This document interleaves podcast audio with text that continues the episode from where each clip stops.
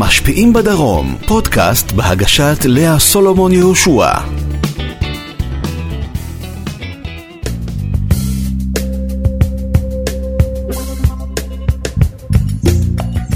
שלום לכם, ברוכים הבאים, ברוכות הבאות, המשפיעים בדרום. בדרך כלל אני פותחת את התוכנית עם חמש עובדות על. אבל אחרי שקראתי את הסיפור של האיש שיושב כאן לצידי באולפן, נראה לי שחמש עובדות לא יספיקו, כי זה סיפור חיים מטורף. והאיש הזה נקרא אה, אלון סער, שלום. שלום. מה העניינים? בסדר, ברוך השם. מתרגש. למה? כי לספר את הסיפור שלי, כי אני יודע שבאיזשהו מקום אחד המאזינים, מספיק שאחד מהמאזינים אה, יראה את האור בקצה המנהרה ויבין שאותו אור זה לא הרכבת שבאה ממול, mm-hmm. ובמידה ונתנו אופק למישהו, דיינו עשינו את שלנו. אז זהו, בשביל שאותו אחד או אותה אחת ישמעו ויבינו, אז צריך לשמוע את כל הסיפור, אה, ואז בסוף אנחנו רק נדע באמת אם זה השפיע או לא. אה, נתחיל מההתחלה? נתחיל. אוקיי. נולדת ב? בפתח תקווה. ל? למשפחה, לאימא ואבא, בשיכון אחדות, שכונה מאוד קשה של אנשים מעוטי יכולת. שנת? 71. אוקיי. זאת אומרת, אנחנו מדברים על תקופה שהיא טרום גלובליזציה.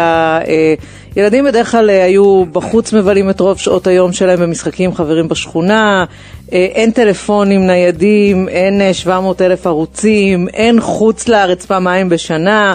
חיים נורא נורא פשוטים. מאוד פשוטים. אבל בשכונה שבה גדלת זה היה עוד יותר פשוט ועוד יותר מורכב. מאוד. שכונה מאוד קשה, כמו שאמרתי, של אנשים מעוטי יכולת.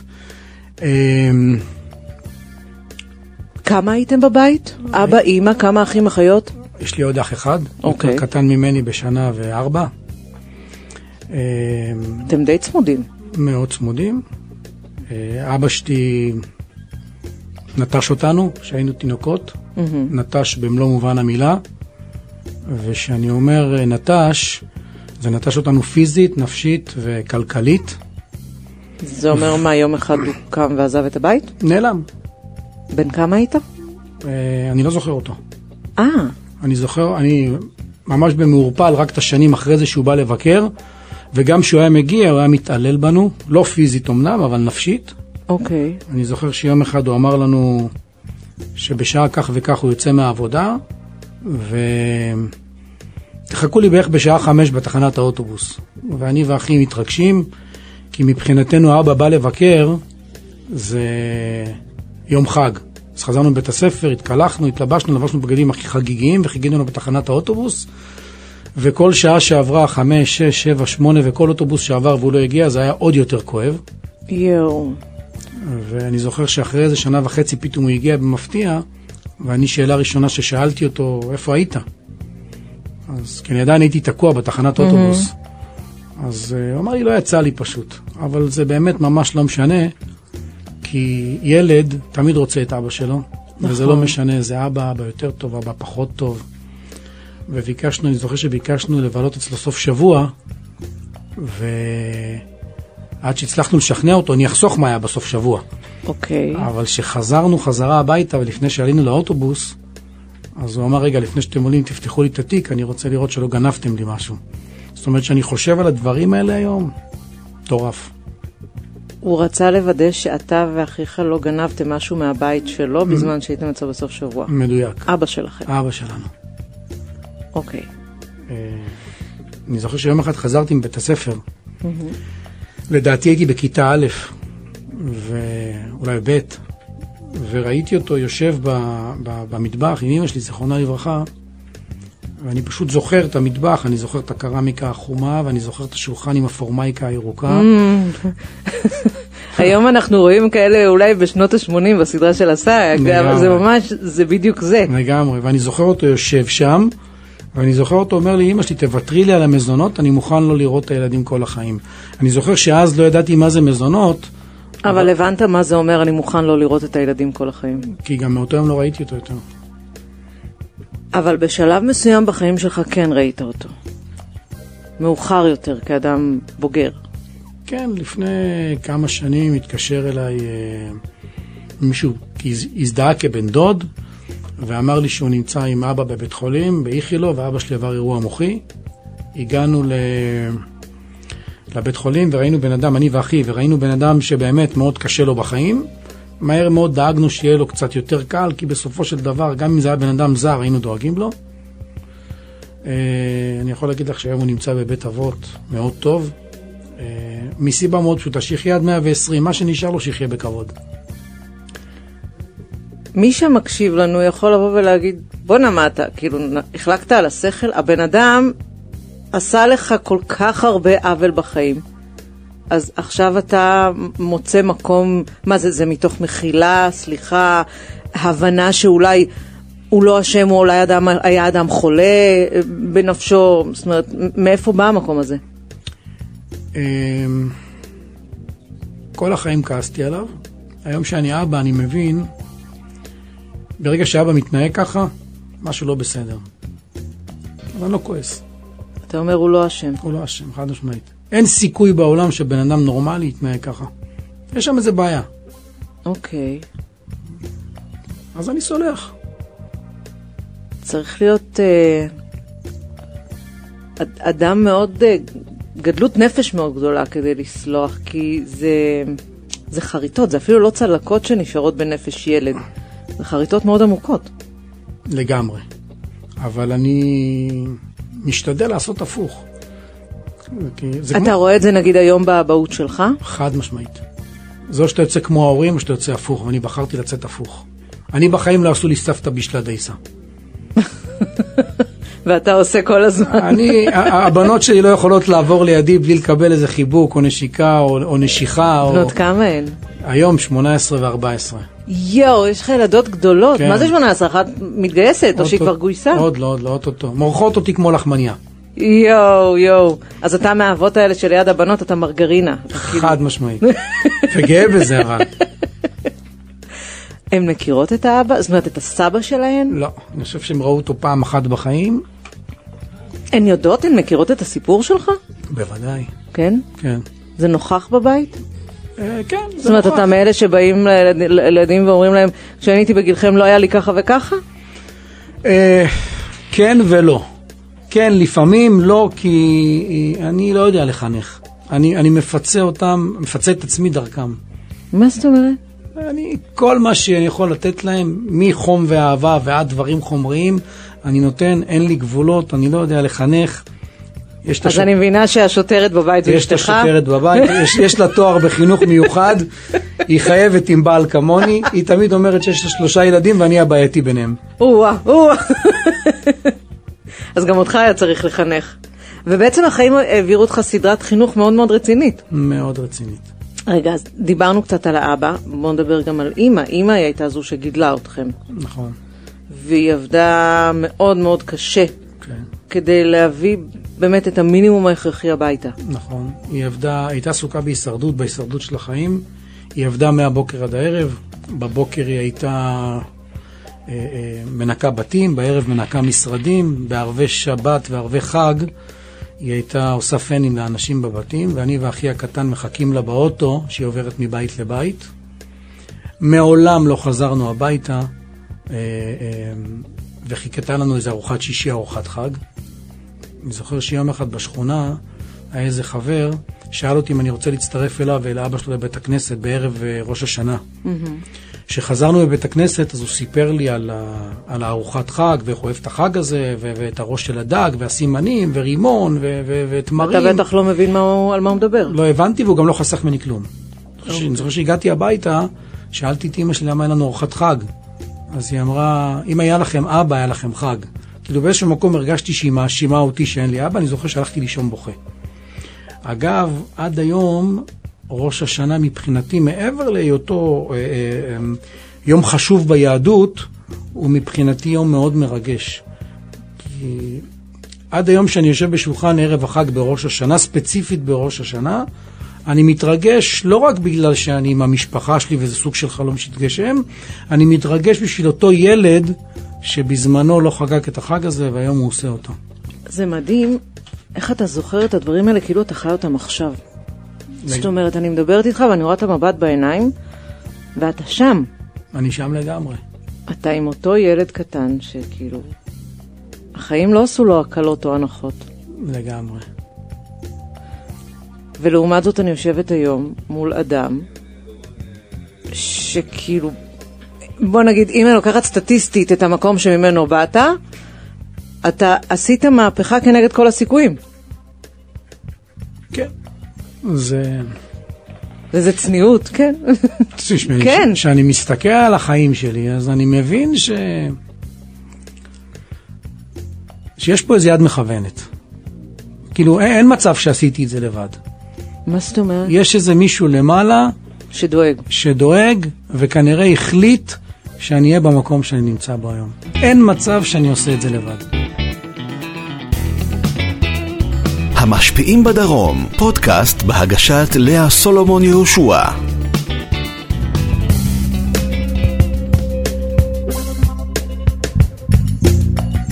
באיזה גיל אתה מגיע לפנימייה?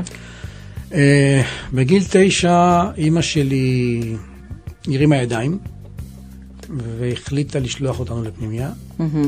כל החיים אמרתי שהיא זרקה אותנו לפנימייה, היום עם התובנות שיש לי לחיים אני מבין שהיא שלחה. היא שלחה כי היא לא רצתה, אה, לא יכלה לתת לנו מה, ש, מה שילד צריך. אוקיי. וגדלנו בשכונה מאוד קשה, וכנראה באיזשהו מקום היא רצתה להוציא אותנו מאותה שכונה קשה. מדהים איך בדיעבד כאדם מבוגר אתה רואה דברים מפרספקטיבה אחרת ופתאום אתה מבין את ההורים. זאת אומרת, אם פעם נורא כעסת עליהם, היום אתה מבין שאולי לא הייתה סיבה כי בעצם רצו לטובתך. היום אני מבין את זה. כן. היום אני מבין את זה לגמרי. היא גם חינכה אותנו בשלושה משפטים. אני, אני, תמיד, אני תמיד טוען שמה שאני היום בחיים זה בזכות אותם שנים שגדלתי עם אמא בבית, mm-hmm. בזכות אותו ארגז כלים שהיא נתנה לנו, אותם ערכים שהיא נתנה לנו, והיא חינכה אותנו בשלושה משפטים. היא תמיד הייתה אומרת לנו, היינו קמים בבוקר, היא אומרת לנו שלושה משפטים, חוזרים מבית הספר שלושה משפטים, הולכים לישון שלושה טוב, משפטים. מה הם? אתה מסקרן. קודם כל תהיו בני אדם. נכון. תמיד תזכרו שאתם שתי אחים בחיים שלא תריבו, ואם פעם אחת תדפוק לי משטרה בדלת, אין לכם אימא. זאת אומרת, זה משפט מאוד קשה לשמוע אותו מאימא, בעיקר שהאימא היא כל עולמו של אותו ילד. אין לכם אימא. אני לא מסוגל להגיד משפט כזה לילדים שלי היום, לבנות שלי היום, כאילו, אני לא רואה את עצמי אומר דבר כזה. ו... ואז היא החליטה לשלוח אותנו לפנימייה. ושהורה שולח ילד לבית הספר, עד כמה וכמה לפנימייה, הוא צריך לבדוק שלושה דברים. הוא צריך לבדוק קודם כל שיש לבית ספר יכולת לשמור על הילד מבחינה פיזית ונפשית, זה קודם כל. אוקיי. דבר שני, איזה ערכים הבית ספר מקנה לילד. ואהבת לרעך כמוך, איזה הגיבור הכובש את יצרו, איזה ערכים הבית ספר נותן לילד. Mm-hmm. ורק לבסוף זה הרמה הלימודית. אני לא בטוח שאימא שלי בדקה את הדברים האלה לפני שהיא שלחה אותנו לפנימייה. אני אגלה לך סוד, 90% מההורים לא בודקים את הדברים האלה גם היום. אני בודק, אתה מעשרה אחוזים בגלל כנראה מה שעברת. חד משמעית. אבל אה, היום נגיד אני מסתכלת, הורים שולחים את בית הספר, כי בית הספר זה סוג של אה, בייביסיטר. אה, זה נוח, זה זול, זה לא מפריע לי בשעות העבודה. אה, הלוואי, הלוואי, הלוואי, והדיון באמת היה במערכת החינוך על איזה ערכים ועל המוגנות הנפשית והפיזית, ורק אחר כך על ה... או איזה עוד פרק בתנ"ך או סיפור בספרות תקרא. נכון. ואתה מגיע לפנימייה, ואתה מגלה עולם אחר לגמרי ממה שהכרת. חד משמעית, זה פתאום להתמודד עם העולם לבד, ילד בן תשע.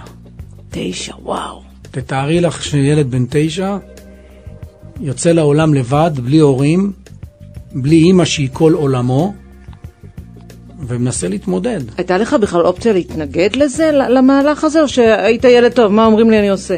לא, אני זוכר שמאוד בכיתי, לא רציתי. אני זוכר שהייתי מתקשר לאימא שלי מטלפון ציבורי כל יום והייתי בוכה. אבל uh, הייתה תקופה מאוד קשה. אני לא הסתדרתי מכל הבחינות. זאת אומרת, לא חברתית, לא לימודית, בעיקר לא... חברתית. בעיקר חברתית. כי מה? אין לי מושג, יכול להיות שבאיזשהו מקום הייתי שבור, כאילו, הייתי ילד מאוד מופנם, שבור. אוקיי. תשמעי, אז ראיתי את זה בעיניים של הילד.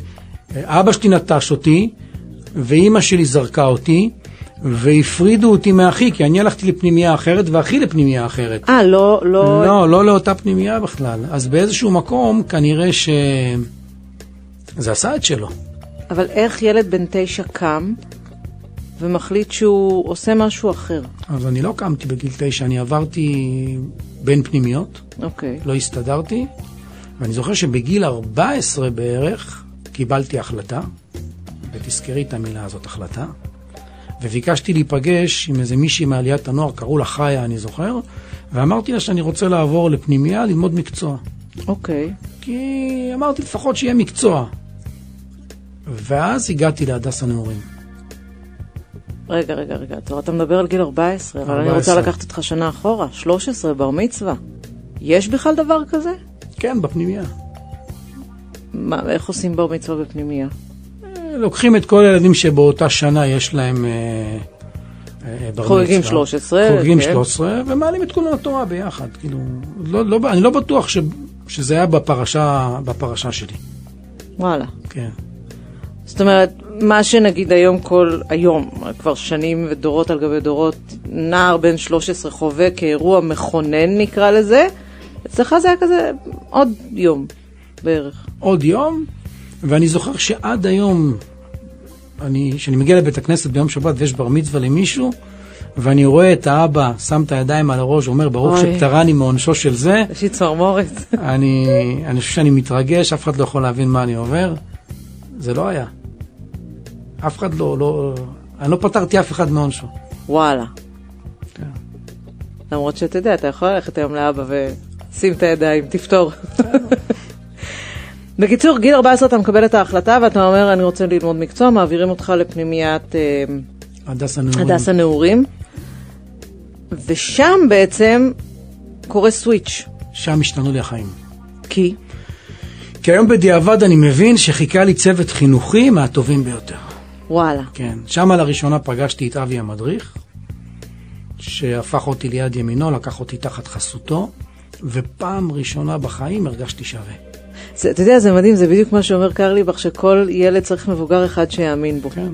ונראה לי שאבי היה המבוגר האחד הזה שהאמין חד בך. משמעית, חד משמעית. זה מה ש... זה מה ש... כל ילד צריך מבוגר אחד שיאמין בו, ויש איזו מטאפורה שמלווה אותי במהלך החיים, שילד, הנשמה של הילד היא כמו פלסטלינה. נכון. אתה יכול לעצב, לעצב אותה, אותה. איך שאתה רוצה. אתה יכול במילה אחת לרומם את הילד, ובמילה אחת לרסק את הילד. נכון. וזה כמו שנגר עובד עם עץ, אז הוא דורך על נסורת, ויהלומן דורך על שבבי יהלומים, וספר על שערות. הורה או מחנך בבית הספר יכול לדרוך על הנשמה של הילד. וזה בדיוק ככה.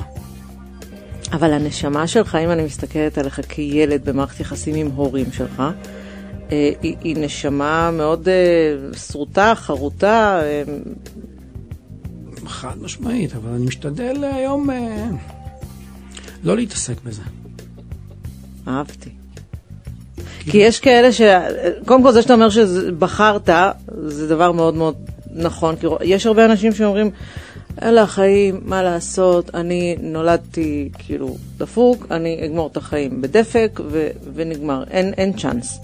ואתה עשית בדיוק את ההפך. נכון. הבנתי שאין זמן להתמסכן, וצריך לבנות חיים, והכי קל, כמו שאמרת, לבוא ולהרים ידיים. זה מזכיר את הסיפור על שני הצפרדעים שנפלו לבור, אתה מכיר אותו? שני צפרדעים נפלו לבור, ואז, אה, ויש גשם, מבול נורא נורא נורא חזק, ואז באות מלא צפרדעים, ומשפת הבור מסתכלות על הצפרדעים, ורואות אחת יושבת ומחכה, והשנייה מנסה לקפוץ, הבור נורא עמוק, והיא לא מצליחה להגיע למעלה, וכולם צועקים לה, את לא תצליחי, עזבי, לא נורא, תישארי שם, אולי זה יצוף, המים... י-" והיא לא מוותרת, והיא מנסה, והצפרדע השנייה יושבת ויושבת, ובסופו של דבר הצפרדע מצליחה לקפוץ, מגיעה למעלה, והיא אומרת להם, "אה, תודה שהאמנתם בי, מסתבר שהיא חירשת. היא פשוט לא שמעה את כל רעשי הרקע מסביב שאמרו לה, לא. ואתה בדיוק לא שמעת את כל רעשי הרקע האלה. אני לא שמעתי. כאילו, היה לך יום שנגיד חשבת מה אני רוצה להיות כשאני אהיה גדול? לא. זה לא היה, לא היה אופק לזה? לא, לא היה אופק. אני רציתי, אוקיי. בגילאים האלה רציתי לשרוד את היום. day by day, מה שנקרא. חד משמעית. אוקיי. אה, אז איך שורדים? אז אה, אני זוכר שבאחד מהטיולים שלי בפנימייה, הגעתי לאיזה מקלט, זה אפילו לא היה מקלט, זה היה כמה מקלטים ברצף עם מעבר ביניהם, מהר רצתי למנכ"ל הפנימייה, ניסן קורי דאז, אמרתי לו, תשמע, ניסן, אני רוצה לפתוח פה מועדון. ולקרוא לזה מועדון שעות הפנאי. ובמקום שנסתובב בפנימייה בערב, להסתובב בפנימייה זה כמו להסתובב ברחובות. נעשה פה מועדון ויהיה קצת אה, משחקי חברה ו- ונהיה ביחד. הוא נתן לי אישור ומהר מאוד בניתי מועדון. איזה לבד. יופי. כן, בניתי, בניתי מועדון. התחלתי למכור מהר מאוד אה, טוסטים, שתייה חמה, שתייה קרה, ממתקים, וכנראה שכבר אז, בגיל 15 בפנימייה, סללתי לעצמי את הדרך לעולם העסקים, ואפילו לא ידעתי. וואו. כי התחלתי להסתובב בתור ילד בן 15 עם, עם כסף בכיסים, משהו שלא היה לי ולא ראיתי אותו לפני. מאיפה אבל, רגע, שנייה, שנייה, פותח מועדון, מאיפה אתה מביא סחורה? אה, מאיפה אתה מכיר ספקים, איך אתה יודע מה צריך לעשות? אז הייתי הולך לחדר אוכל, הייתי קונה מהחדר אוכל אה, לחם פרוס, גבינה צהובה, קפה תה, ממתקים ושתייה קרה, הייתי נוסע לנתניה וקונה, וככה במשך אה, שלוש שנים, וואו, כן, מגניב. לגמרי. וזה שיש לך כסף בכיסים, פתאום הוא זמין ונגיש, לא מפתה להתחיל לעשות כל מיני דברים ככה שטיקים מהצד? לא. כי פה הבנתי שכסף בסך הכל אמצעי. דבר מאוד חשוב, אבל לא הכי חשוב. ו...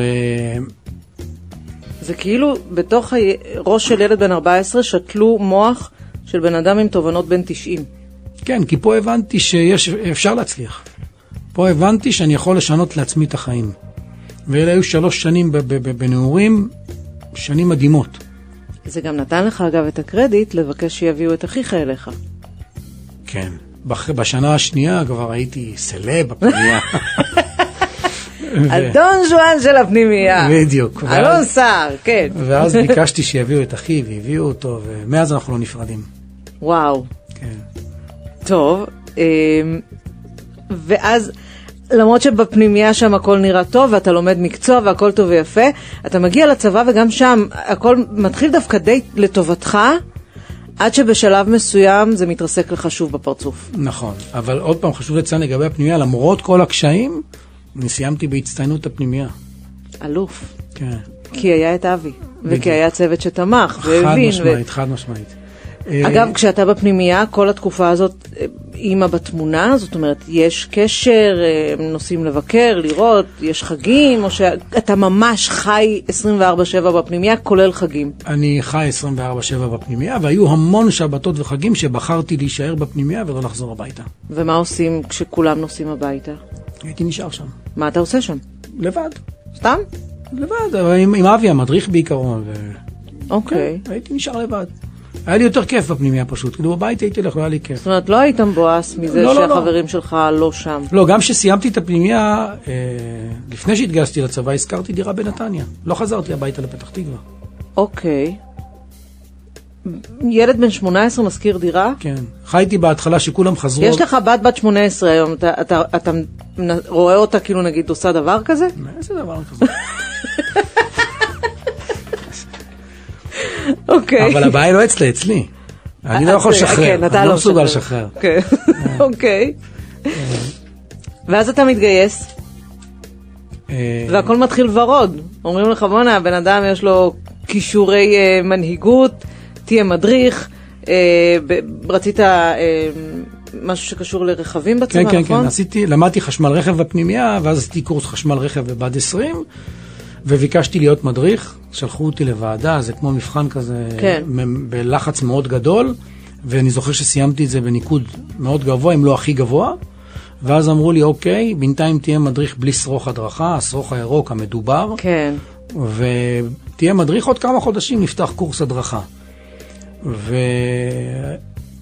ואני זוכר שהיה יום חמישי, יום ראשון אני צריך לצאת לקורס הדרכה, עבר כמה חודשים ואני בכלל באופוריה שלי מה...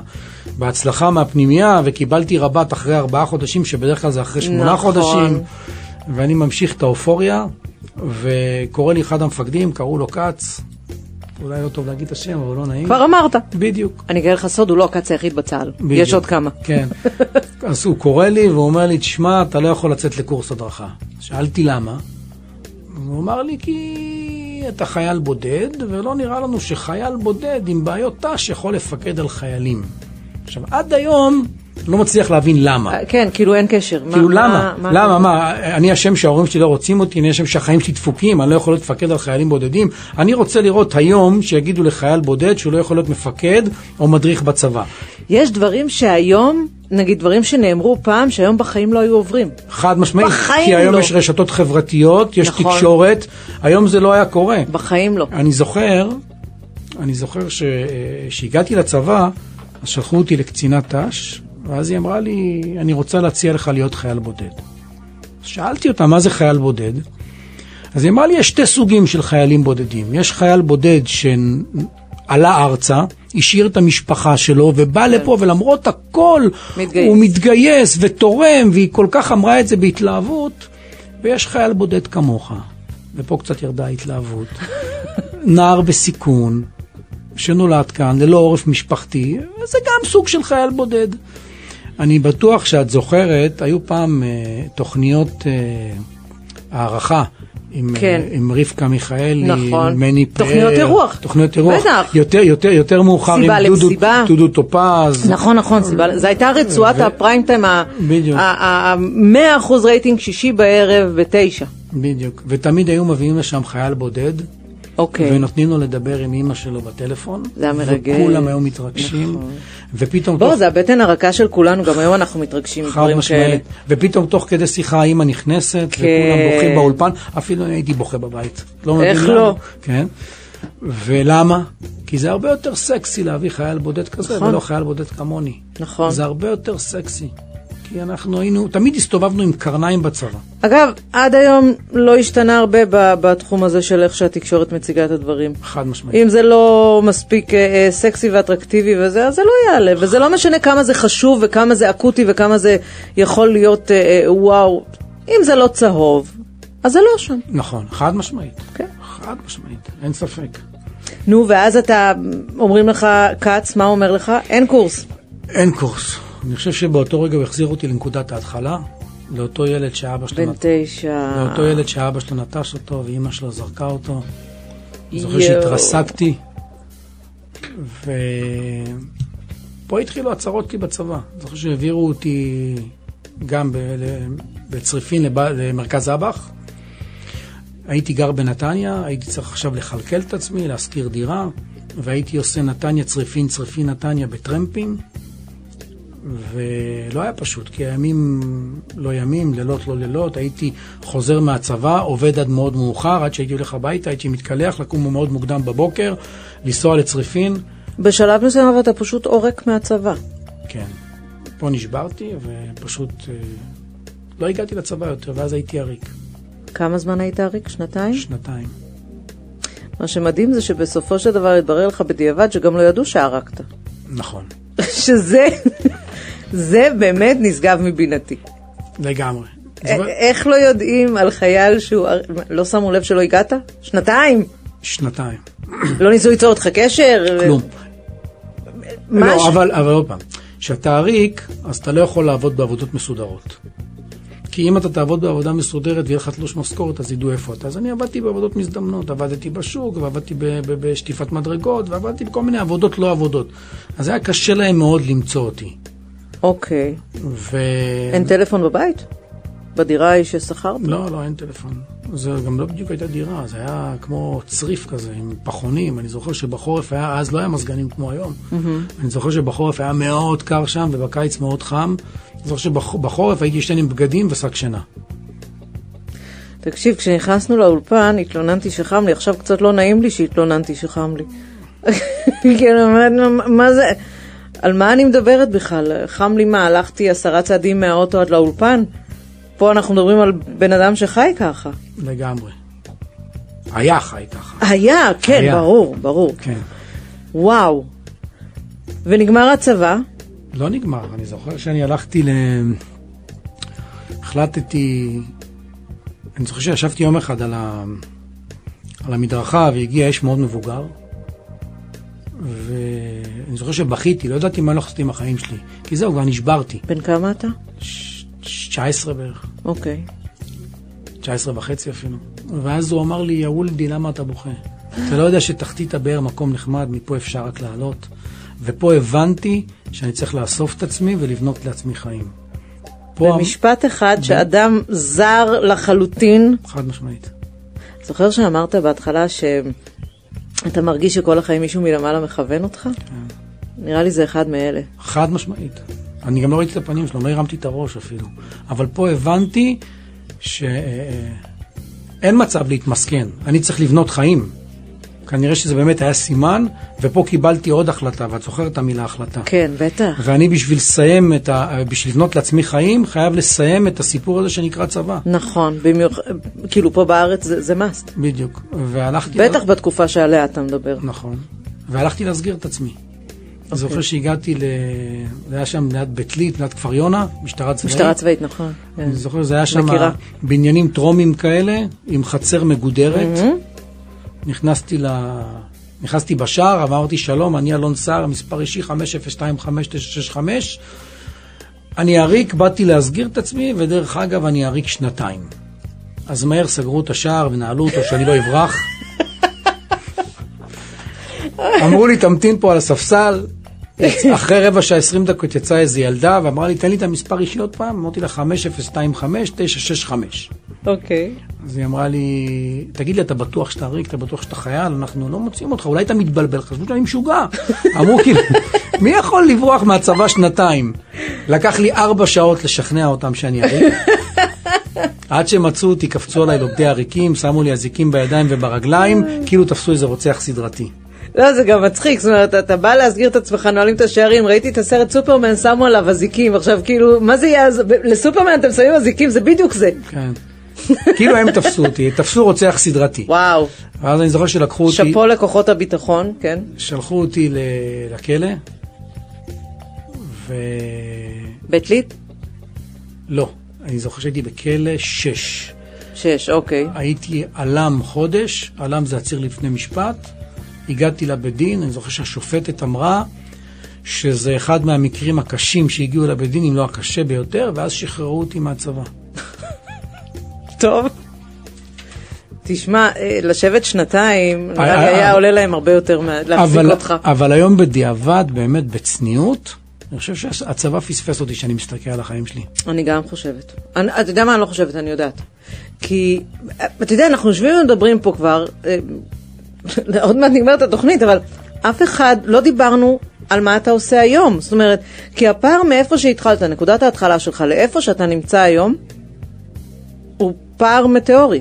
הוא, הוא, הוא לא, לא נורמלי. המשפיעים בדרום, פודקאסט בהגשת לאה סולומון יהושע.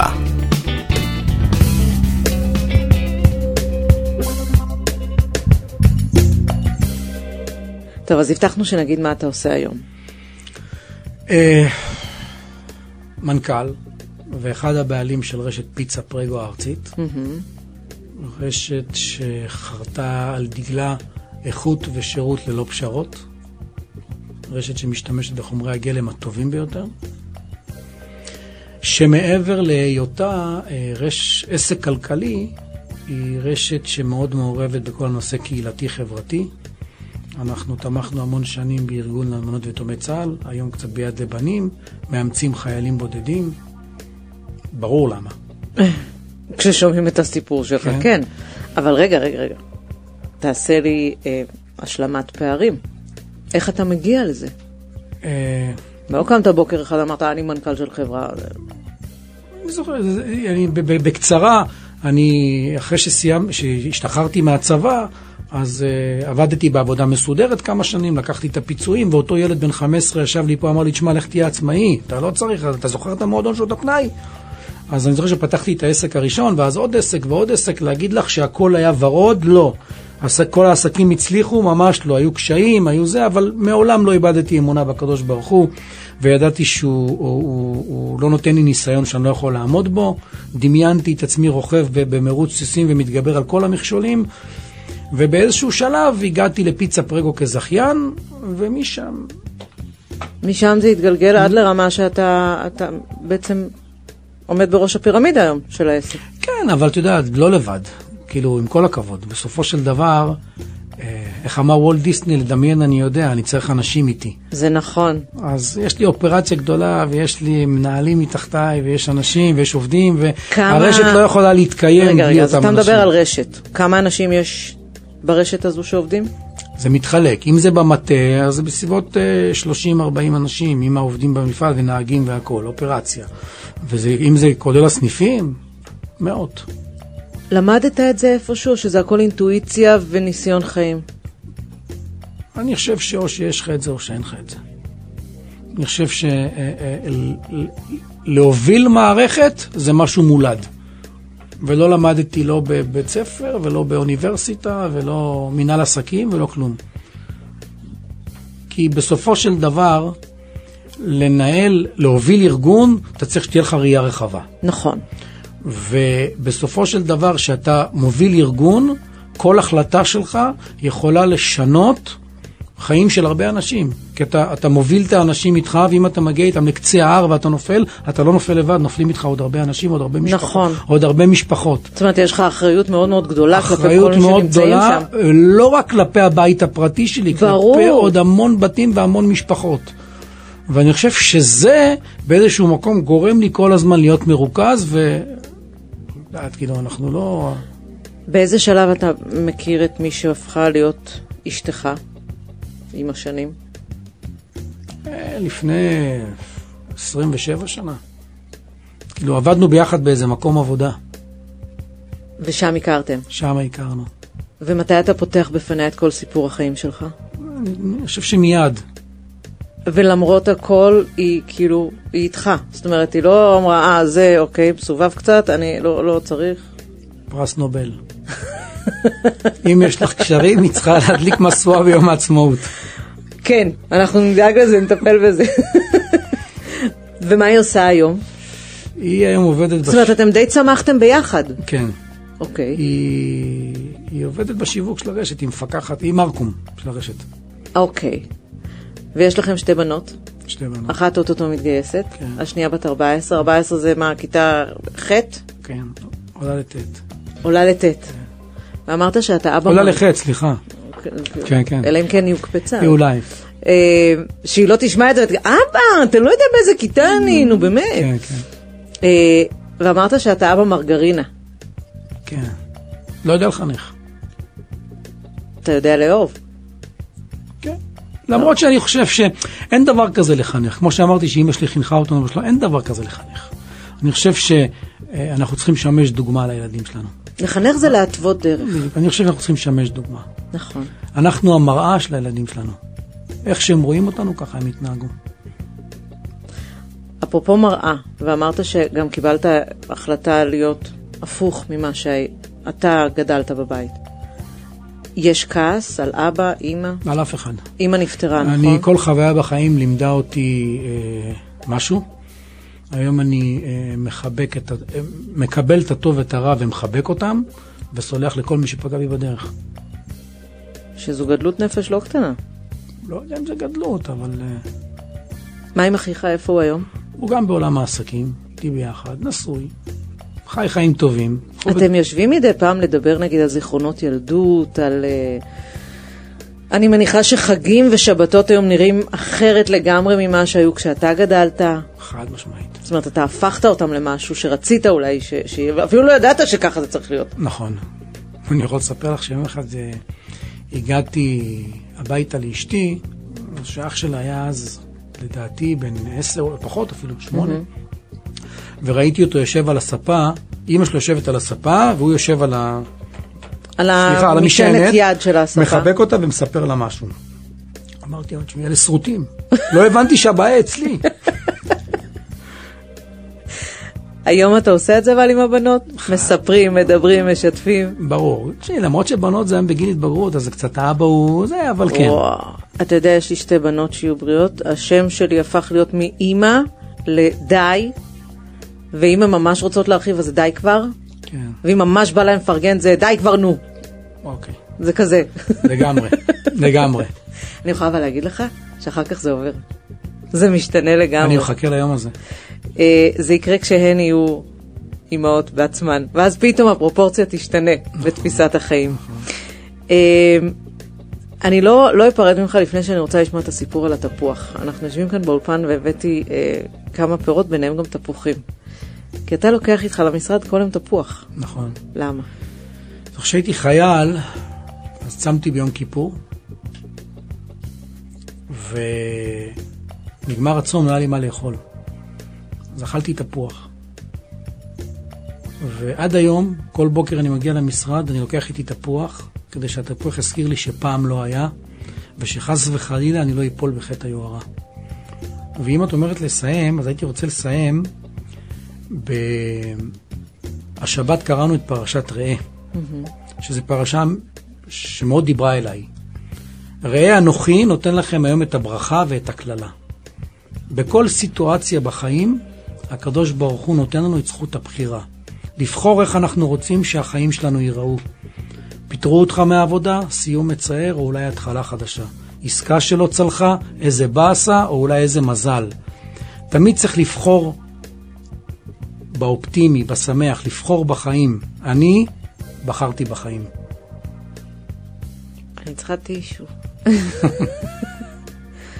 תקשיב, זו אחת השיחות הכי מרגשות ומעוררות השראה שהיו לי כאן באולפן. איזה כיף לשמוע. תודה תודה לך. שסיפרת ושיתפת ופתחת, כי זה לא פשוט. נגיד גם יפה תודה להפקה, אה, לשי סופר, אלון סער, לעונג היה לי. גם לי. תודה רבה. תודה לך. מה נאכל עכשיו, פיצה או תפוח? פיצה. פיצה? אז יאללה, הלכנו לאכול פיצה, קדימה. ביי. המשפיעים בדרום, פודקאסט בהגשת לאה סולומון יהושע.